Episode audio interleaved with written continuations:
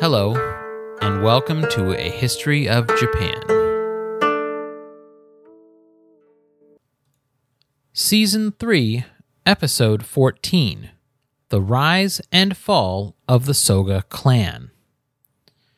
The precise origins of the Soga clan are unfortunately unknown to us today. You may recall that there were generally two types of clans in the Asuka period the Omi and the Muraji, and that the Omi group claimed to descend from the mythical King Kogen, and the Muraji claimed descent directly from gods. Muraji clans generally carried their own unique family name, while the Omi clans adopted the name of the place where they held power. The Soga clan was an Omi clan and owned estates and farms in an area called Soga. By the time the Soga appear in Japanese histories in the early 400s, they were already acting as power brokers, working on behalf of the rulers of Yamato. It is a distinct possibility that the Soga emigrated from Baekje, or one of the other Korean powers, and I've already noted in previous episodes that the Soga leaders were fierce advocates for the adoption of Korean models of state and religion. Recent archaeological efforts have also uncovered a considerable amount of Korean pottery in the Nara Basin, which scholars determined originated in Baekje. While all of this is a far cry from certainty regarding the Soga having a particular peninsular origin, it certainly leaves the possibility open. The earliest member of the Soga clan which we are reasonably certain did exist is Soga no Iname. What does it mean to be reasonably certain that someone existed? Usually it means that we don't have a good explanation for the events that surrounded their lives and the events that followed if that person didn't exist. Soga no Iname served as Omi, which again is the highest rank for an Omi leader, under King Kinmei. He arranged for two of his daughters to be married to the king, which helped him exert power over the monarch using his family connections. When Baekje sent a grand delegation which gave the king a great bronze statue of Sakyamuni, that is, the Buddha, as well as many other Buddhist specific treasures in 552, it was Soga no Iname who so helpfully offered to house the ritual elements in his family's temple. This incident reveals a lot about East Asian politeness customs of the time, many of which continue in Japan, although on a much smaller scale, to this day. King Kinmei did not want to offend Baekje by refusing a gift, but he also did not want his subjects believing that he was abandoning the traditional deities. Remember, his people, both noble and common, absolutely believed that nature itself depended upon their king successfully performing the seasonal rituals to the satisfaction of the gods of their land. When the Mononobe resisted the import of Buddhism into Yamato Japan, they definitely had some support from a worried populace. Soga no Umako took up the reins of Omi from his father Iname, and we all know how that turned out. The Mononobe clan was destroyed, Buddhism became the ascendant religion among the influential, and the Soga clan's power continued to climb. Umako is credited with arranging for his comrade in arms, Prince Shotoku, to become regent over Queen Suiko, who I promised we would discuss further. While her appointment as queen was dependent upon Soga clan support, and while certainly Prince Shotoku was the primary executive, we have good reason to believe that Queen Suiko acted in a somewhat independent manner and was very politically savvy. She reigned for 35 years, practically a lifetime compared to her three immediate predecessors who reigned for five, two, and seven years, respectively. When, toward the end of her reign, Soga no Umako requested a grant of royal land, she flatly refused him. Keep in mind, This is the man who openly assassinated her predecessor and was easily the most powerful leader in the nation. Saying no to the Soga was no small matter. Umako died in 626, four years after the passing of Prince Shotoku. His son inherited the title of Oomi. It seems that even with the cap and rank system, some clans were still allowed to inherit their offices. Soga no Emishi was now the head of the Soga clan, and for all intents and purposes, was the most powerful man in Japan. He was 39 or 40 when he took charge, and his first test of leadership would be to choose a new monarch when Suiko died two years later in 628. While on her deathbed, Queen Suiko recommended two people as possible replacements. One was Prince Tamura, the grandson of former King Bidatsu, who was favored by Soga no Emishi and the other high ranking members of the Soga clan, while the other option was Prince Yamashiro, who was the son of Prince Shotoku and enjoyed the support of many of the lower ranking members of the court. This may not have come to much consequence, except that Yamashiro had one particularly austere supporter whose presence seems to have posed a real problem for Soga no Emishi. This supporter was his own uncle, Sakaibe no Marise. Marise was not just any elder Soga clansman, he was the brother of Soga no Umako, and it seems reasonable to assume that, although he obviously did not inherit the title of Omi, some of his late sibling's influence seems to have transferred to him by proximity. The son of Umako supports Tamura, but Umako's own brother supports Yamashiro. This is the sort of situation which can rapidly spin out of control, so thankfully, both sides came together to work out an amicable agreement. Just kidding. Soga no Emishi arranged for his uncle to be murdered and quickly thereafter proclaimed that Queen Suiko's will clearly named his favorite candidate, Prince Tamura, as the rightful successor to the Yamato throne. The Soga approach to problem solving, it seems, was a two step process. 1. Identify the problem, and 2. Arrange for the problem to be assassinated. While it's tempting to assess this process as barbaric, it's worth noting at this point that the Soga clan's increasing reliance on these violent methods would not pass without consequence. Prince Tamura ascended the throne and is remembered as King Jomei. In true Soga fashion, Emishi arranged for the king to be married to one of his daughters, though it seems he was already married to one of his own sisters the chronicles do not paint a flattering picture of Soga no Emishi or his son Soga no Iruka. Often portrayed as typical Eastern tyrants who abuse people beneath them while they enjoy a lavish lifestyle at the public expense, the Soga clan's reputation may not be entirely deserved, considering the tendency of later chroniclers to crib from Chinese historians recounting the Shang dynasty or some other vilified forebear. However, I think it's a mistake to assume that the Soga are entirely innocent of these charges. King Jomei, meanwhile, seems to have known better than to cross the Soga.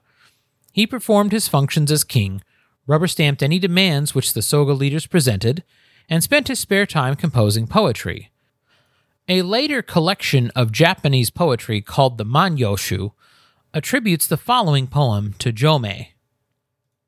Countless are the mountains in Yamato, but perfect is the heavenly hill of Kagu. When I climb it and survey my realm, over the wide plain the smoke wreaths rise and rise. Over the wide lake the gulls are on the wing. A beautiful land it is, the land of Yamato. The story goes that Soga no Emishi greatly enriched himself during the reign of his puppet king Jomei, and when the monarch passed away in 641 after 13 years on the throne, Emishi was ready with his replacement. Chosen to succeed King Jomei was his first wife, who became known as Queen Kogyoku. There are many signs of discontent among the various powerful clans at court in the years immediately following. Thirteen years was a good and fairly stable stretch for King Jomei, but it wasn't long enough to make the aggrieved parties who had opposed his coronation forget how they had been wronged. Emishi's choice of a woman to take the throne may have been an attempt at peacemaking. After all, the last time we chose a woman to serve as our primary monarch, she ruled for many decades, and everyone was happy. It could be that way again if only certain people would stop making such a fuss over the Soga clan's selections. There was one threat to Soga hegemony which Emishi took very seriously. Prince Yamashiro was still alive, and the legends of the greatness of his father, Crown Prince Shotoku, had only grown in the 20 years since his death. I cannot say for certain whether there was a concerted effort among the marginalized members of the Soga clan and their allies at court to set Prince Yamashiro on the throne, but Emishi certainly feared the possibility. However, he seems to have made no move directly against Yamashiro himself. In 643, he grew gravely ill and preemptively passed the title of Omi to his son Iruka, who did not share his hesitation to employ the classic Soga solution to the problem of Prince Yamashiro. Soga no Iruka took an armed warband to Prince Yamashiro's home to kill him. However, there would be no need to stain their blades. The prince and his family committed suicide the moment they saw the soldiers approaching their home a genuinely sad fate for the last descendants of Prince Shotoku. When the now retired Soga no Emishi heard about his son's rash action, he is said to have disapproved and told Iruka that he had committed a grave mistake. As for Queen Kogyoku, she would have the later distinction of serving as monarch twice under two different names. During this first term, however, tensions were running high. Many of the nobles at court who were not in the Soga clan's inner circle were starting to chafe under the yoke of the mighty clan. Normally, this could be laughed off by those in power as the grumblings of a discontented minority, but now the anti Soga faction was starting to gain momentum as two very important officials joined them. One was the son of the late King Jomei and the queen herself, a prince known as High Prince Naka. His most passionate ally in the anti Soga faction was Nakatomi no Kamako, a high ranking member of the Nakatomi clan who disliked the Soga clan's zealous promotion of Buddhism. The third leading member of this faction was a member of the Soga clan and Iruka's own cousin, Soga no Ishikawa, who was also High Prince Naka's father in law. These three hatched a plan to put an end to the two leading members of the Soga clan. Soga no Iruka intended to raise Queen Kogyoku's brother Furuhito to the throne after her time as monarch had ended. Being a grandson of Soga no Umako, Prince Furuhito was a close cousin of Iruka's, and his appointment to the throne would likely mean a near permanent state of Soga rule. Thus, the need, the plotters no doubt argued, for drastic action.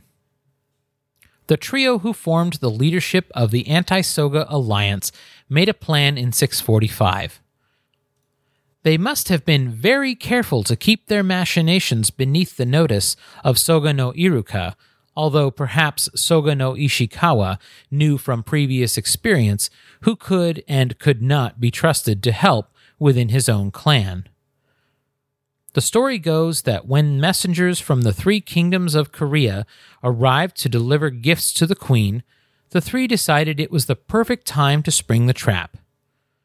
While the Yamato court was not yet as lavish and opulent as the courts of Korea or China, it certainly had a sense of propriety and official delegations like this were cause for all the ministers to attend to the queen. That meant Soga no Iruka would definitely attend. The chronicles indicate that Soga no Iruka was convinced to leave his sword outside of the Daigokuden palace, which indeed boded well for the conspirators. Iruka was a notoriously cautious man who always had a sword strapped to his hip, and even kept one nearby while sleeping. However, it bears remembering that the Soga leaders had been the power behind the throne in Yamato, and by extension, all of Japan, for more than a hundred years at this point, possibly longer. Perhaps Iruka's real enemy was his own self assured confidence. The plan was for two of the guards to murder Iruka as his cousin Soga no Ishikawa read aloud from the chronicles of the Three Kingdoms. High Prince Naka and Nakatomi no Kamako hid in storage cabinets in the palace's main chamber with a sword and bow, respectively, in case the guards botched the initial attempt. However, there was a problem. The guards tasked with the actual killing of Iruka grew incredibly anxious as the hour of action approached. They remained outside the palace, vomiting from the weight of what they were about to do. Meanwhile, Soga no Ishikawa grew nervous as he was reading the chronicles and began noticeably sweating and trembling. Allegedly, Iruka asked him, Why are you shaking? And he replied, Because it is such an honor to be so close to the queen. After a long delay, High Prince Naka surmised correctly that his hired assassins had lost their nerve, and so slid open the door he hid behind, jumped out as he drew his sword, and started slashing Iruka. By this time, the assassins had recovered their nerves and ran to join him, causing a terrible commotion in the process. Queen Kogyoku, who it appears was not directly involved in the plot, stood and cried out, which caused the assailants to cease their attack. Iruka, badly wounded from cuts on his head, shoulder, and leg, threw himself on the ground before the queen, begging her to command them to stop. The queen asked her son, High Prince Naka, why he had thus attacked Soga no Iruka. He answered that the Omi had tried to usurp the throne by killing members of the royal family.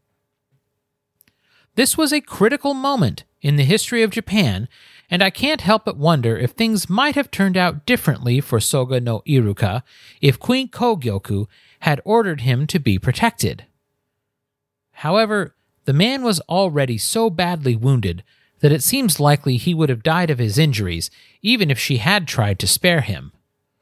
It also seems likely that if the queen took a moment to consider the scene before her, she may have realized that her own son's life could be in danger if she kept Iruka alive.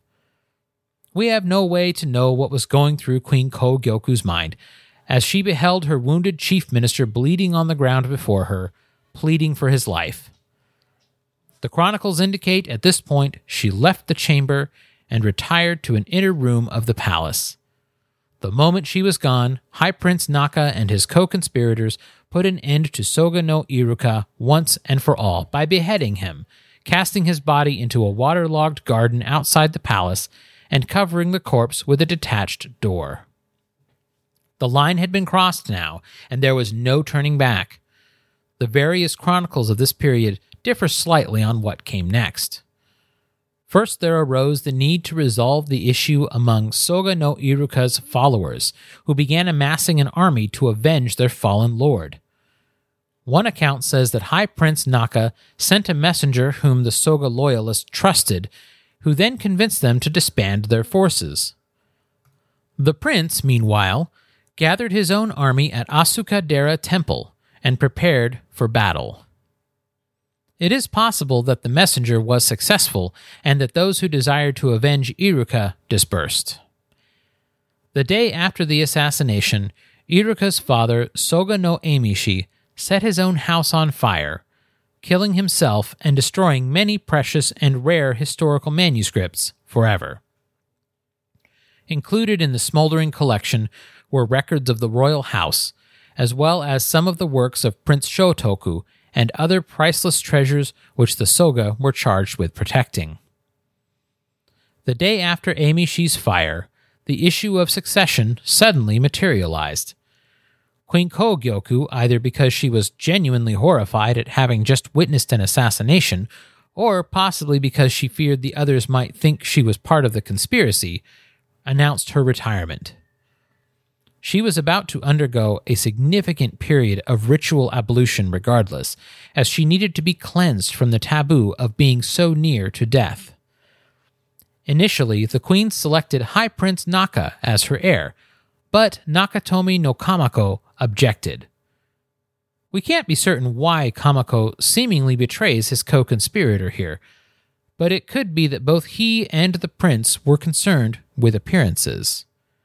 It was one thing to patriotically kill a tyrant for the good of your country, quite another to do it because you desired the tyrant's power for yourself. It seems appropriate here to recall the words of Tony Soprano. It shouldn't look like what it is. The more obvious candidate was High Prince Naka's older brother, High Prince Furuhito. However, Prince Furuhito had been the favored candidate of Soga no Iruka, and the chronicles claim that during the Omi's assassination, he fled the palace in terror and ran through the capital streets shouting that the Koreans were murdering Iruka. I can't be certain if he was simply confused about what he was seeing, or if perhaps the palace guards who finalized the killing were indeed originally of peninsular origin. In any case, Prince Furuhito was wise enough to understand that if he didn't find a way to remove himself from the situation, that he probably wouldn't be alive much longer, and so he opted to shave his head and take orders as a Buddhist monk, retiring from court life to pursue his newfound religious interests. Some accounts claim that it was when Furuhito became a monk that Iruka's would be avengers disbanded and went home. The next most obvious candidate who had a claim to the throne was Queen Kogyoku's brother, Prince Karu. There are some historians today who posit that Prince Karu was the mastermind behind this entire incident, but I don't think there's enough evidence to really support that Considering how close the entire enterprise came to failing completely, I wonder if the prince would even want credit for the coup that put him on the throne. Certainly he benefited, but that's all we can really be sure of for now. After the dust had settled, the new status quo emerged. Prince Karu ascended the throne as King Kotoku. High Prince Naka was named as his heir, and Nakatomi no Kamako was given a nice promotion to the post of Uchi no Omi, a high ranking court position. Kamako emerged as a real power player after this, and we'll explore his further development, and indeed the development of the entire court, in the next episode. Sadly for him, Prince Furuhito's vows were not enough to save him. A few months after the coup, which is referred to as the Isshi incident, High Prince Naka heard a rumor that the ousted prince was planning a rebellion. He traveled to Asuka Asukadera Temple himself and killed his older brother. Whether his sibling was actually planning a rebellion remains a mystery.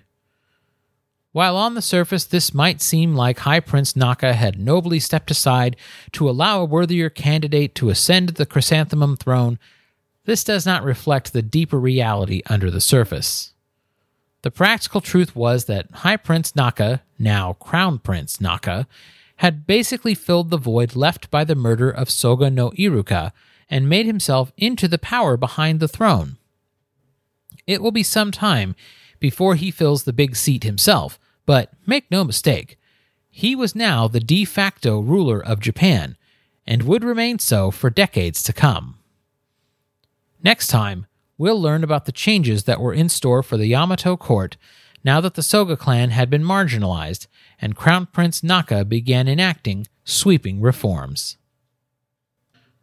Until then, you can follow the podcast on Twitter at A History of Japan Visit the online store, ahistoryofjapan.threadless.com, and find us on the web, ahistoryofjapan.com.